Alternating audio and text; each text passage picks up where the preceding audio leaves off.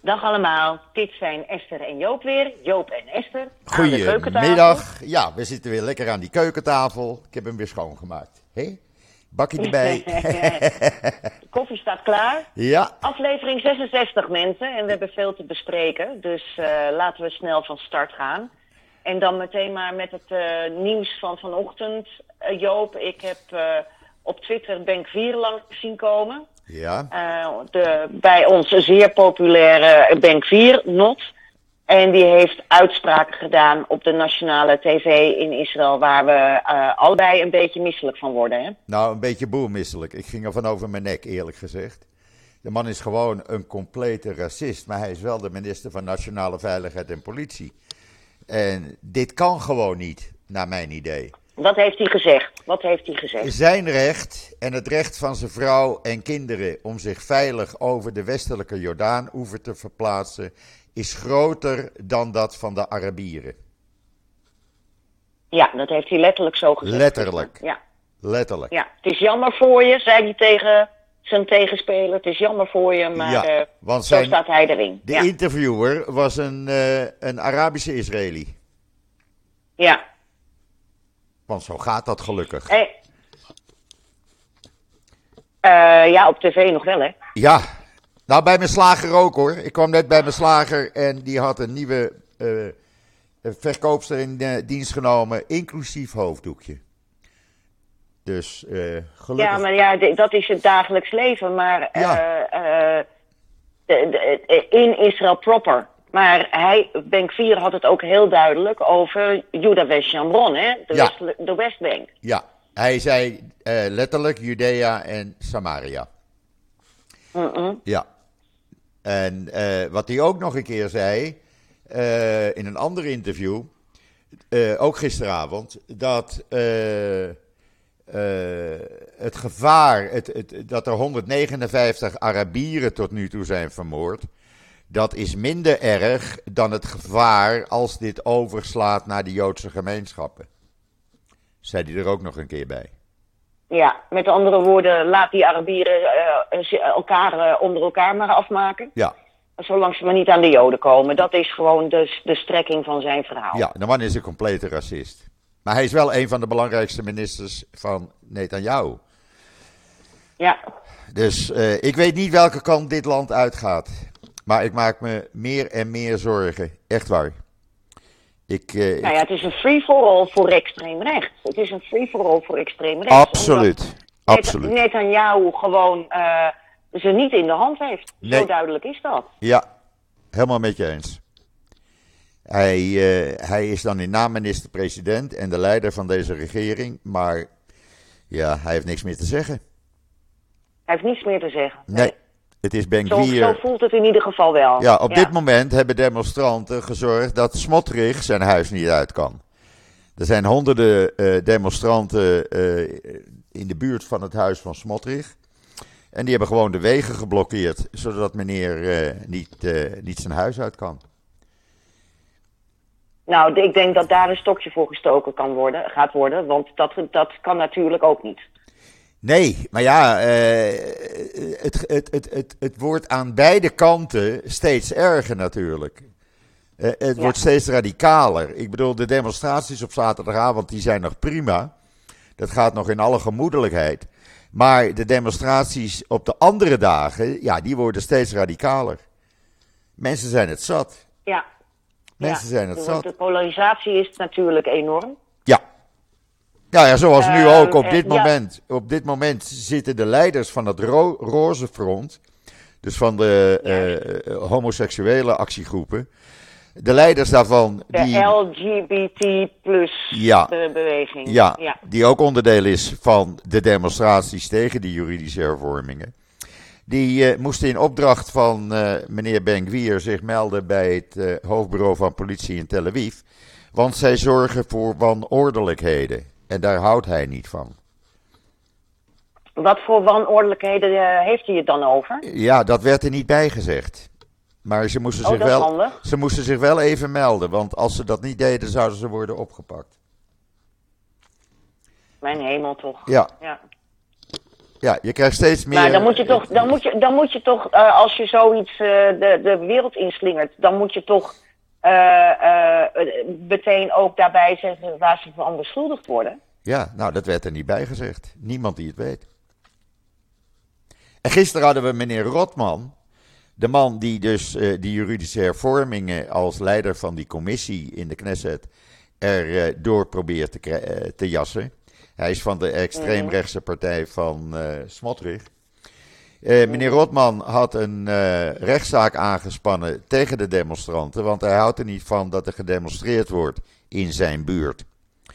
En de rechter heeft daar geen uitspraak over gedaan, maar die heeft wel al gezegd: meneer, u heeft ervoor gekozen een publiek figuur te worden. Dan weet je dat je kritiek kan verwachten. En daar horen demonstraties bij. Maar hij wil dus een eind aan demonstraties.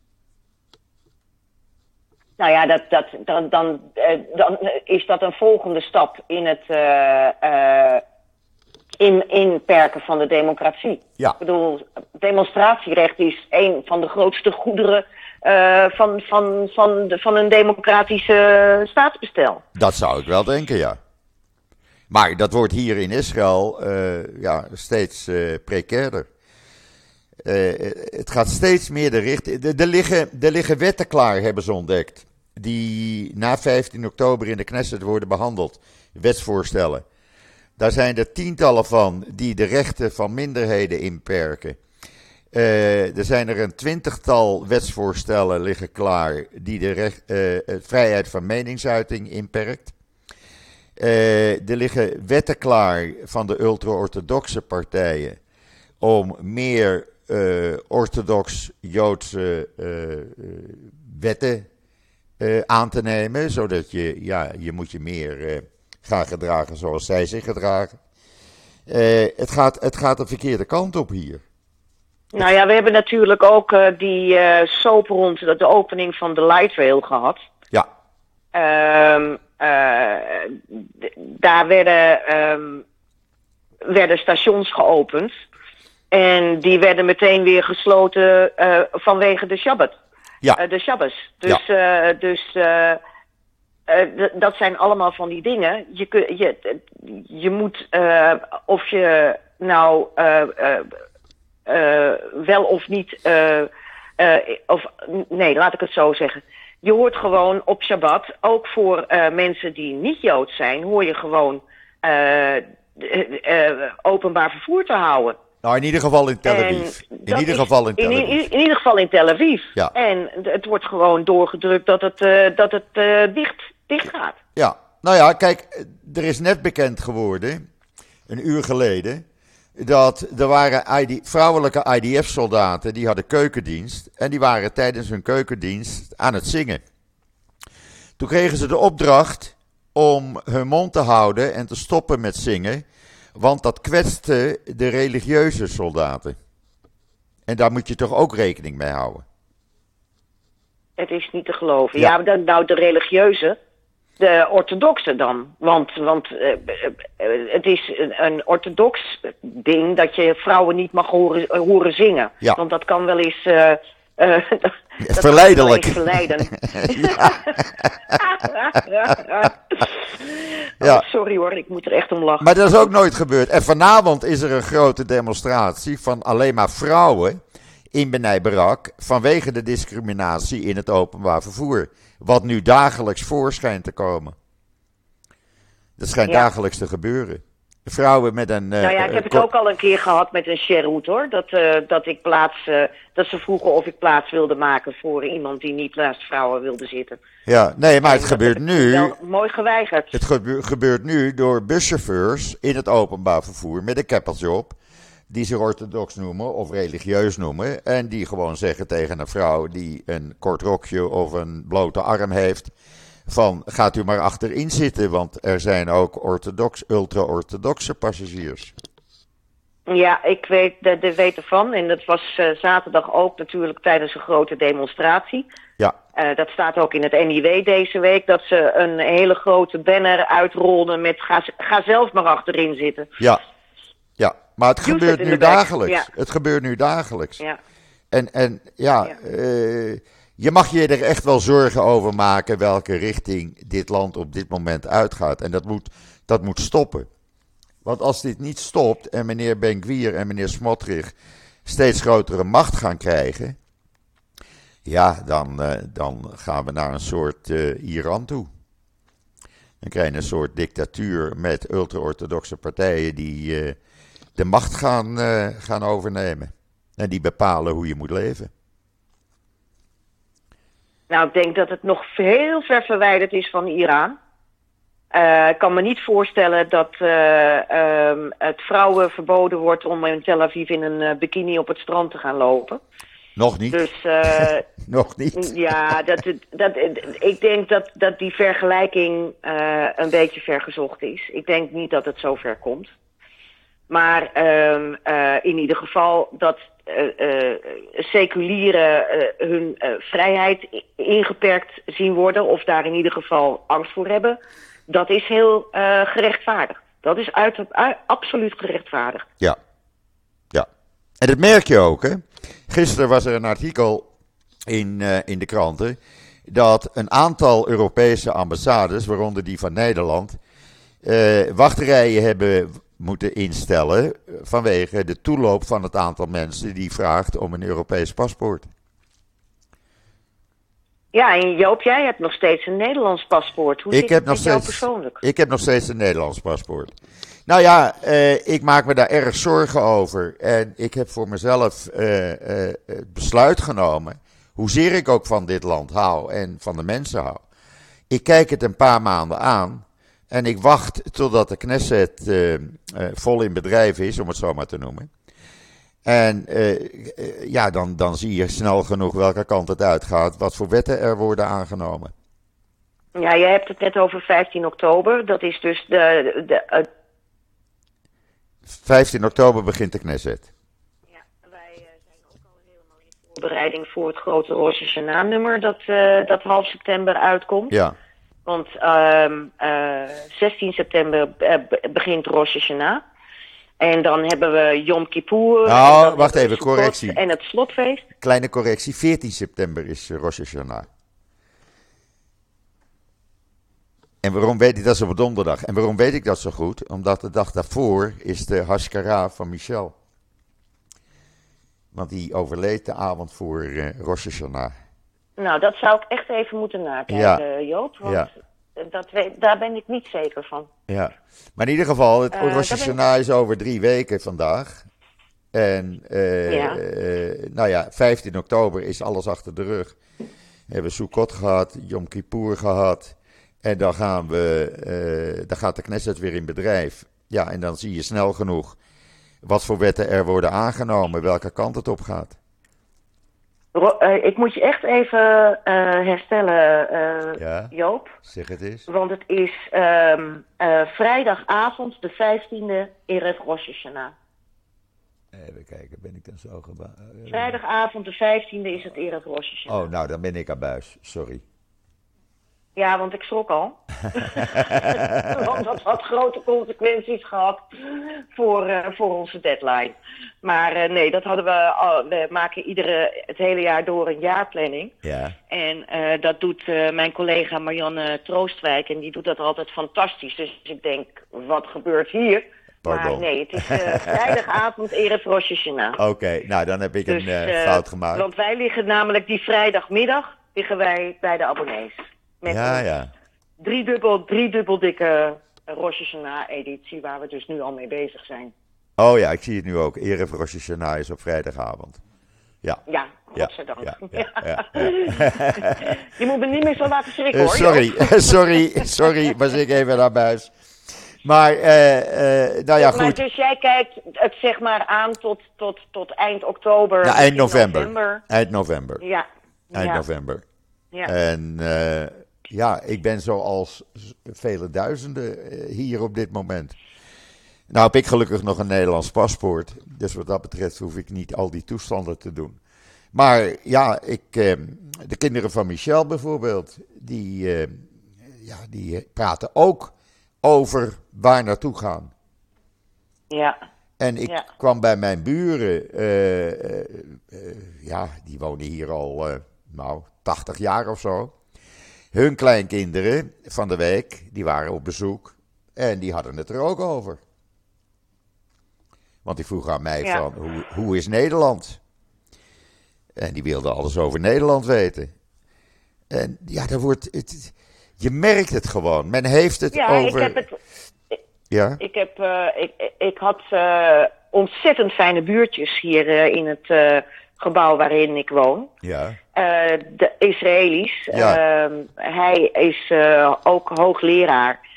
En een van hun zoons woont in Nederland. Dus ze zijn naar Nederland gekomen en wilden dan uh, uh, ja, uh, deels in Tel Aviv zitten en deels in Nederland. En die huurden dus hier een appartement en die hebben gezegd van wij gaan nu kopen. Dus ze zijn net verhuisd. Ze hebben een, een appartement gekocht hier in Amsterdam om toch ja, meer permanent in Amsterdam te gaan wonen. Ja. En daar een definitief adres te hebben. Ja. En ook die zeggen van ja, we weten niet welke kant het op gaat.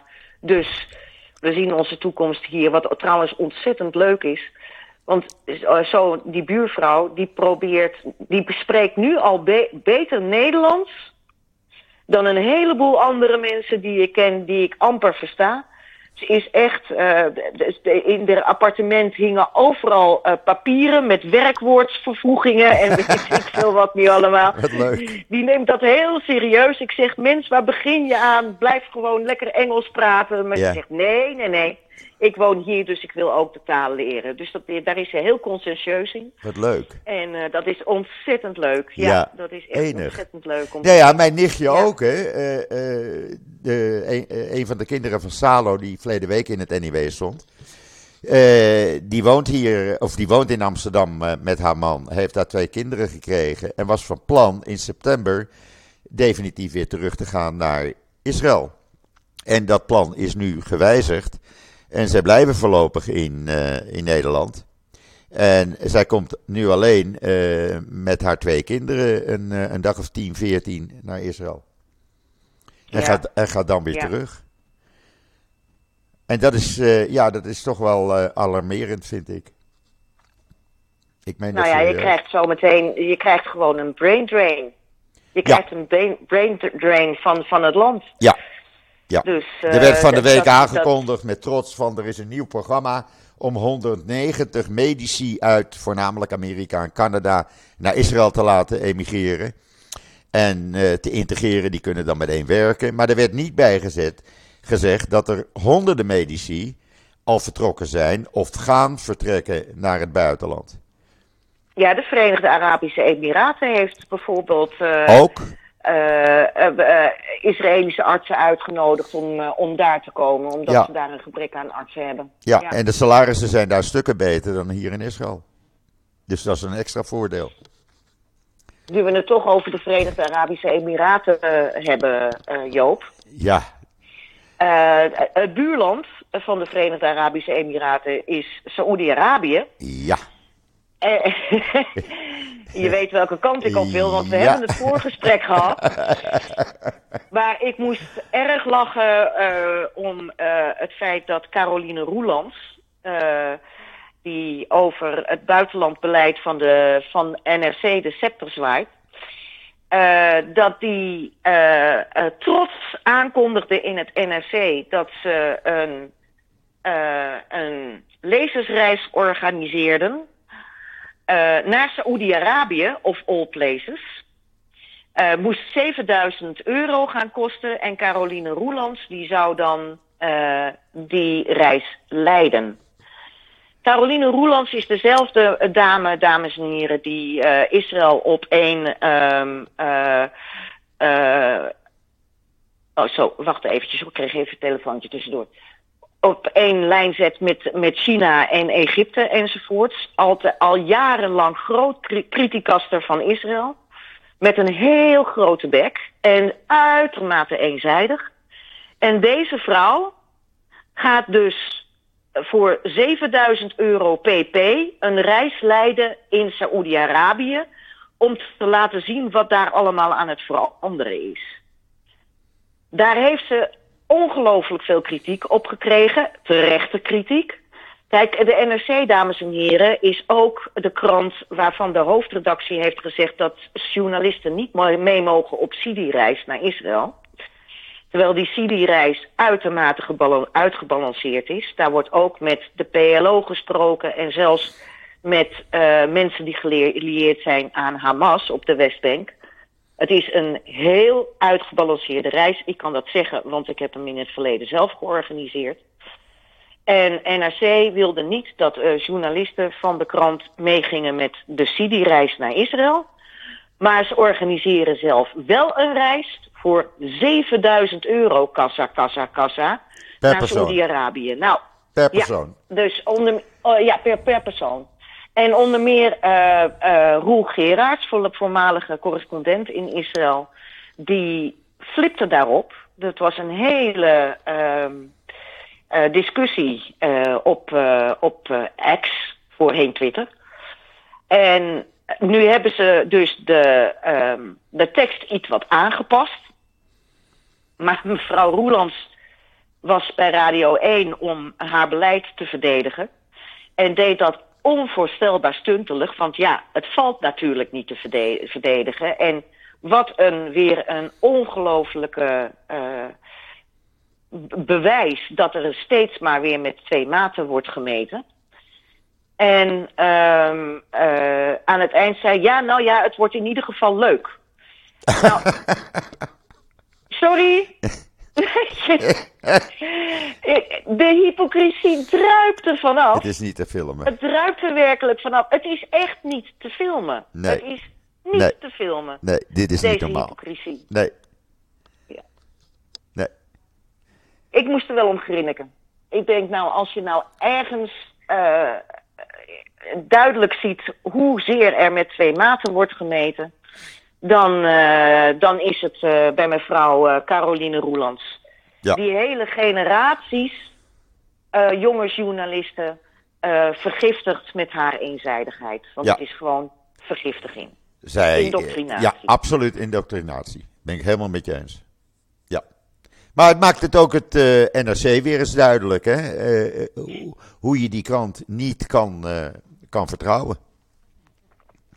Duidelijk, Ja, duidelijk. ja. Ja, Vertel gewoon Maar de waarheid. dat, eh, maar ja, dat, eh, dat, dat was eh, even tussendoor. Ja. Dat was weer op de sociale media van de week. ja, En ja, er is natuurlijk nog veel meer gaande, Joop. Je hebt eh, ehm, ook het NIW gelezen. En ja, een van onze columnisten heeft een heel, ja, even hilarische als treurige column geschreven. Omdat je als je als Jood in Nederland niet bent aangesloten bij een kerkgenootschap. Ehm, de, begrafenissen worden geregeld via kerkgenootschappen, eh, de Joodse eh, begrafenissen. Maar als jij om wat voor reden dan ook, ook, terwijl je halachisch Joods bent, niet bent aangesloten bij een kerkgenootschap en je komt te overlijden, dan komt zo'n begrafenis in dit geval, waar de, onze columnist het over had, eh, uit op het eh, betalen van, schrik niet, 100.000 euro. ja. Ik Nou, wist dat- niet wat ik dat- las. Dan, ja, dan, dan heb je het dus over het duurste stukje onroerend goed in Nederland. eh, wat je maar kunt bedenken. Want, nou, wat, hoe gro- groot is een graf? Eh 2,5 vierkante meter? Zoiets. Nou, in eh, Muidenberg, hè? We hebben het over Muidenberg. In Muidenberg. Ja. We hebben het over Muidenberg. Ja, Ja. we hebben het over Muidenberg. Dus ehm, eh, ja, er is al jaren wordt er gesproken van kan er niet een goe- goede halachisch Joodse begraafplaats komen, ook voor mensen die niet aangesloten zijn bij een kerkgenootschap. Ja. Er zijn veel redenen om aangesloten te zijn bij een kerkgenootschap, maar er zijn ook heel veel redenen om dat vooral niet te doen. En ehm eh, heel veel mensen ook eh, zijn aangesloten bij een kerkgenootschap enkel en alleen omdat ze Joods begraven willen worden. Die maken verder geen gebruik van andere diensten van eh, de NIHS. Nee. Eh, eh, de NIHS is de organisatie of het kerkgenootschap dat verbonden is aan uh, Muidenberg. Bijvoorbeeld, wie er begraven ligt, is mijn goede vriend Max van Wezel. Nou, die was hartstikke seculier, had niets met het geloof, maar hij wilde wel begraven worden op Muidenberg, omdat zijn ouders daar ook begraven liggen. Ja. Dus um, dat is al jaren een discussie. En ik uh, denk dat die ook weer gaat, uh, gaat oplaaien naar uh, aanleiding van, van, deze, van deze column. Dus we gaan het zien. We hebben het volgende week ook een forum over. Ook de oplossing die zij vond uiteindelijk, die vond ik zeer goed. Alhoewel, aan de andere kant weer treurig natuurlijk, dat het op die manier moet. Ja, hij is uiteindelijk begraven uh, op de begraafplaats van de LJG, van de Liberaal-Joodse gemeenschap. Ja, voor 14.000 euro. Uh, precies, dat was een ja. veel reëler bedrag. Waarop uh, bij de NIS werd gereageerd. Wat? Weg voor die prijs, dat is een koopje. Weet je wel. De, de, de, titel is ook koehandel. Ja, absoluut. Ik raad iedereen aan om dat artikel echt te lezen. Het is een, een, een ja. ongelofelijke column. Komt, het komt niet op onze website. Het uh, staat alleen uh, in het uh, NIW.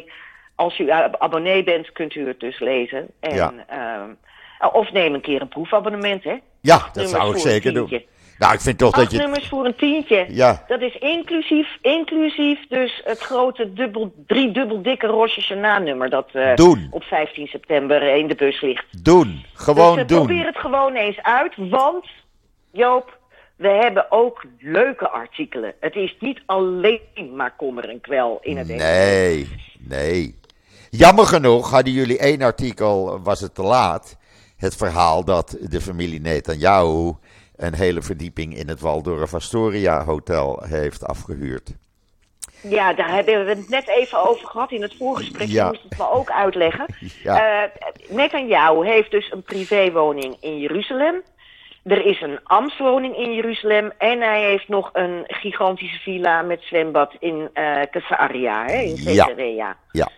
ja. En uh, dus de, de, ik vraag, vroeg me toen af, waarom uh, in vredesnaam moet hij het Waldorf Astoria afhuren aan raison van tienduizenden euro's. Nou, vanwege de... kun jij uitleggen ja, hoe dat is? Ik probeer het heel simpel uit te leggen. Vanwege de demonstraties die tegen zijn beleid worden gevoerd, moet er iets aan de stoep gedaan worden bij zijn privéwoning in Aza Street. Dat is om de hoek van de ambtswoning Balfour Street. Die dus verbouwd wordt, al een paar jaar verbouwd wordt. En die... Dan, dan hebben we het over Jeruzalem. De dan hebben we het over Jeruzalem. Een paar jaar niet, niet, niet, de, niet, niet bewoonbaar, omdat ze dat, dat, dat, die moet, dat moet helemaal op de schop, want dat viel uit, van ellende uit elkaar. Ja, begrepen. die viel totaal uit elkaar en die wordt opnieuw uh, van binnen opgebouwd. Nou, dat gaat nog even duren. Dus woonden ze in de Aza Street, dat is daar om de hoek. Prima, maar er zijn natuurlijk nu die demonstraties. Dus er moet uit Ja. veiligheidsoverwegingen iets aan de stoep gedaan worden. Nou, dan zou je zeggen, dan ga je even een weekje of misschien twee weekjes in je eh, villa in Caesarea. Maar ja, dan moet je elke dag naar je werk rijden. En dat is toch ook een heel gedoe. Dus is er gewoon een verdieping afgehuurd van het eh, duurste hotel, een van de duurste hotels van Israël. Het Waldorf Astoria in eh, Jeruzalem.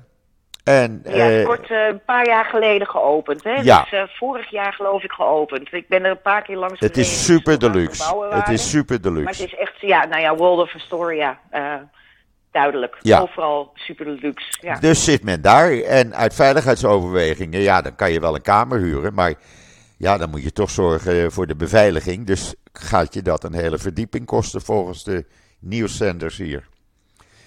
Dus dat, eh, eh, gemiddeld kost een kamer zo rond de 600 eh, euro per nacht. Een simpele kamer. Maar dit ja, zal maar wel ze zullen de suite wel huren. iets van de suite. Nou, dan ben je gauw het dubbele kwijt per nacht. En als je dan die andere kamers daaromheen ook nog af moet huren vanwege beveiliging. Ja, en wie gaat dat dan betalen? Sarah? Nee, natuurlijk niet. Dat betaalt de belastingbetaler. Ja, inclusief de ijsjes die ze waarschijnlijk zal bestellen daar. Ja, en ze laat ook de was doen in het Waldorf Astoria. Werd erbij gezegd. Maar ondertussen hebben 600.000 mensen niet te eten. Echt. Ja. 600.000 mensen kunnen geen of onvoldoende voedsel per dag uh, kopen. Zitten onder de armoedegrens. Onder de armoedegrens. En dan ga je dit soort dingen doen. Sorry, dan geef je niet het goede voorbeeld. Echt niet. Nee, maar dat doen ze al een tijdje niet, hè? Voor mij is het bed en bed. En uh, dan kan je ook naar de Holiday in, bij wijze van spreken. Ik noem maar wat.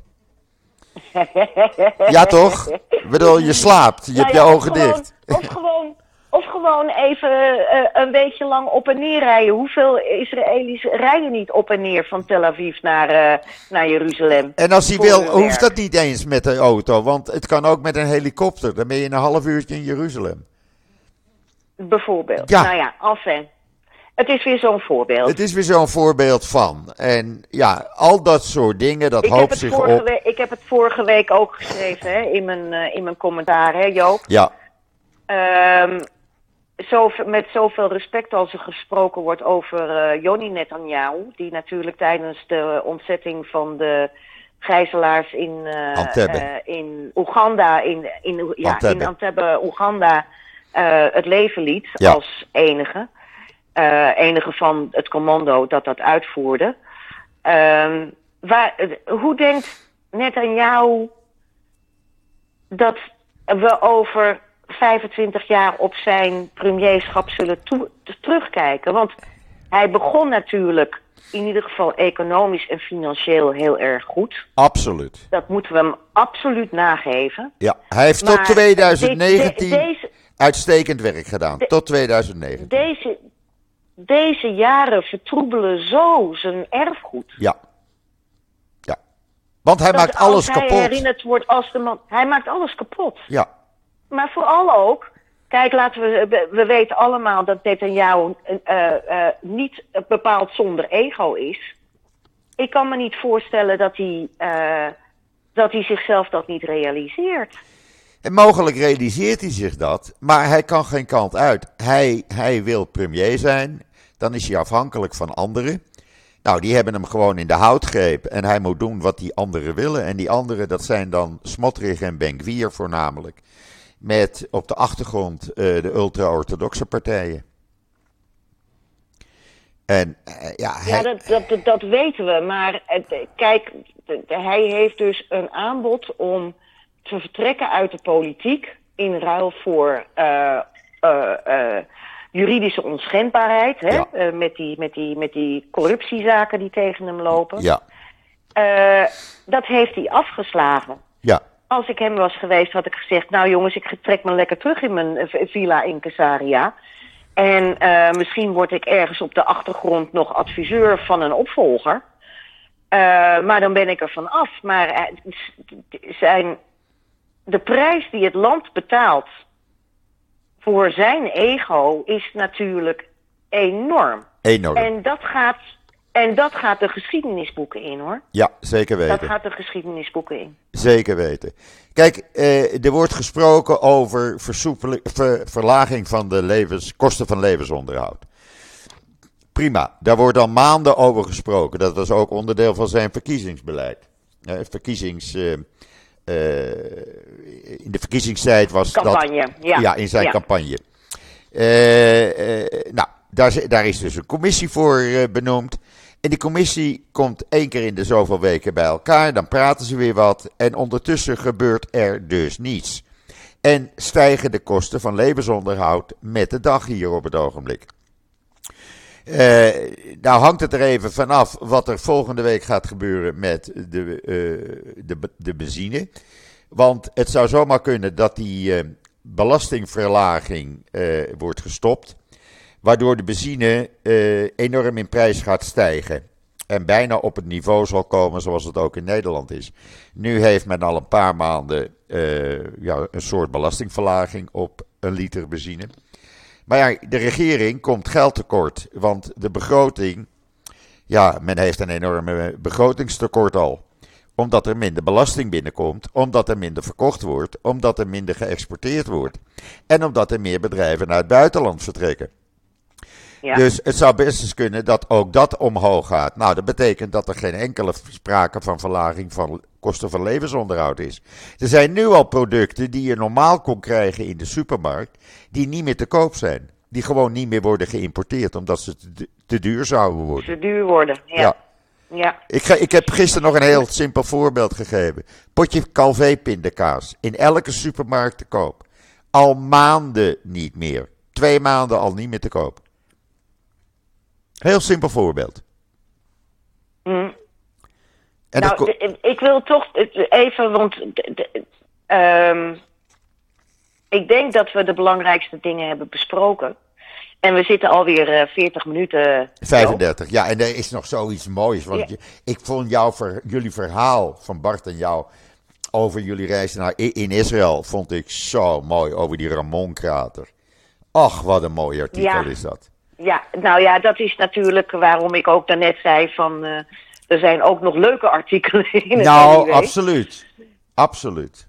Ehm, kijk, er heel veel eh, mensen die Israël bezoeken, die eh, gaan naar Tel Aviv, dan willen ze Jeruzalem zien.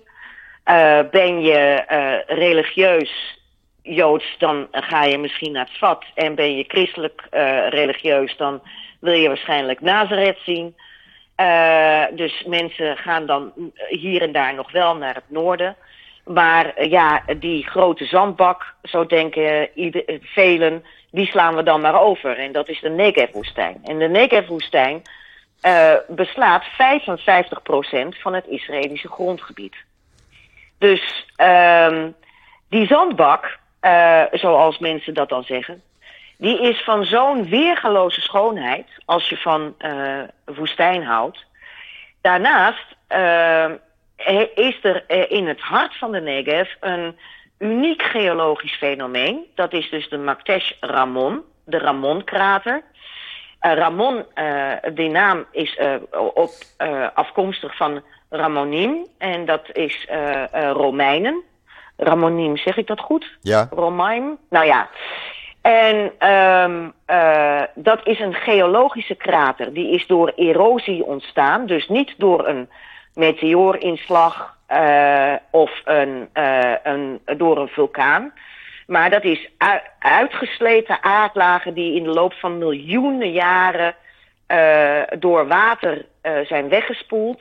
En je loopt daar dus over heel oude grond. Je zit dan in het Jura en eh, het Trias. De tijd dat de dinosaurussen- sauriërs eh, de aarde bevolkten. En het, het, eh, je komt dan vanuit het, het Negev-plateau kom je uiteindelijk terecht in Mitzpe Ramon. Dat is het uitkijkpunt en een stadje dat daar ooit is gesticht in 51 voor mensen die werkten aan de snelweg van het noorden naar Eilat. En eh, opeens sta je aan de rand van een gigantische afgrond van 500 meter. Met, ehm, eh, je moet met haarspeldbochten ga je dan naar beneden de krater in. En eh, eh, de Giro is er in eh, 2018 ook langsgekomen. En het is echt een bezoek waard. Het is fenomenaal mooi. Eh, en voor, ja, als je een beetje iets weet van geologie enzovoorts, dan, dan is het een absolute schatkamer. Ja. Daarnaast kun je er fantastisch, en vooral in, eh, in de lente, zomer en herfst, naar de sterren kijken. Ja. Want er is, het is super droge lucht. Je zit hoog, je zit 800 meter boven zeeniveau.